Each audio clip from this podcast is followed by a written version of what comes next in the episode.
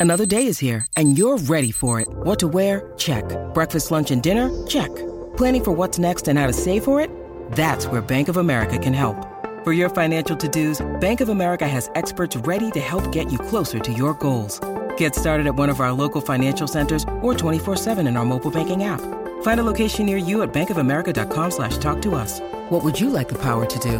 Mobile banking requires downloading the app and is only available for select devices. Message and data rates may apply. Bank of America and a member FDIC. For logbook servicing you can rely on, you need to make the right choice. You need trained professionals who are fully qualified to service your car according to manufacturer's specifications. For real peace of mind and a nationwide warranty, book in or book online at repcoservice.com. David Riccio, I've given my take from last night. David, what's the biggest thing to come out of last night for you?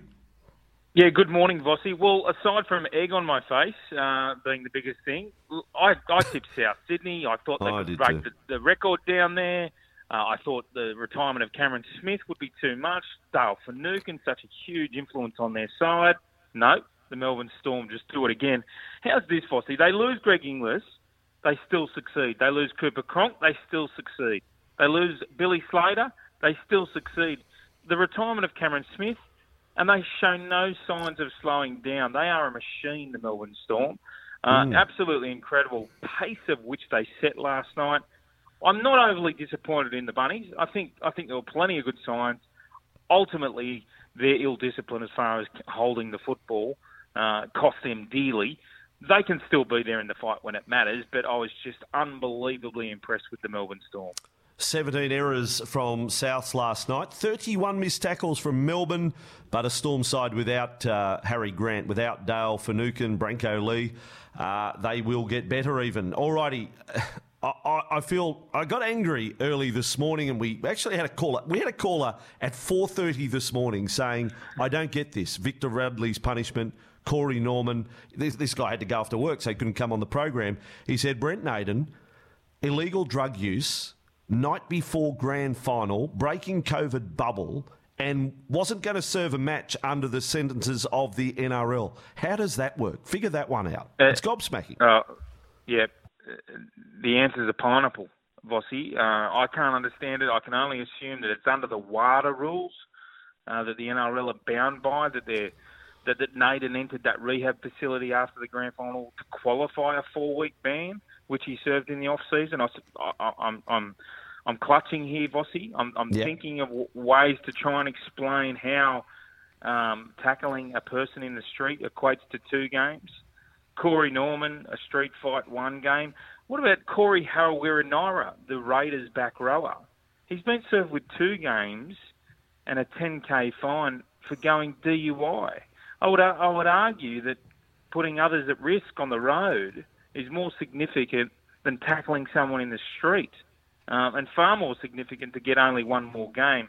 There needs to be a have, have a look at the NRL as far as consistency and penalties is concerned, Vossi. Yeah, well said. I think Corey was three times over the limit. I, I will check that, but I think it was around Mid-range, about three. Yeah, mid-range, mid-range. yeah. Okay.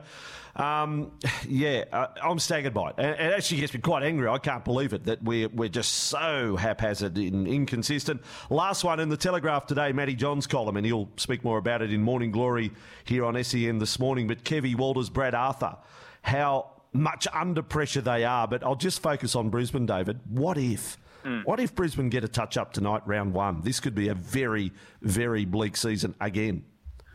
Yeah, absolutely. It'd be on like Donkey Kong uh, once again if the Bronx do get lapped this uh, uh, this evening.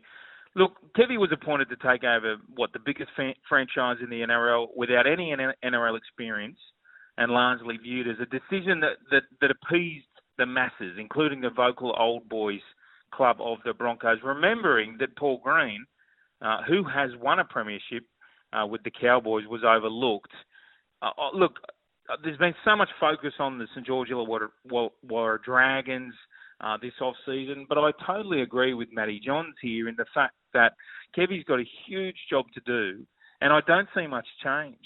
So where the Broncos go from here at the end of the season will be fascinating because uh, they're without a host of stars tonight, and we know that David Fifita's moved to the Titans, and I agree with Matty. I think I think Kevy's got a huge task and we're going to learn a lot about the decision making of the Broncos management on whether they got it right or wrong.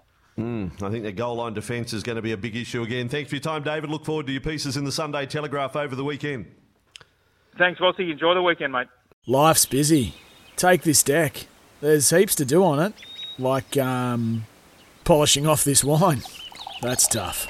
Life's pretty good with a Trex deck. Composite decking with no hard maintenance. Trex, the world's number one decking brand.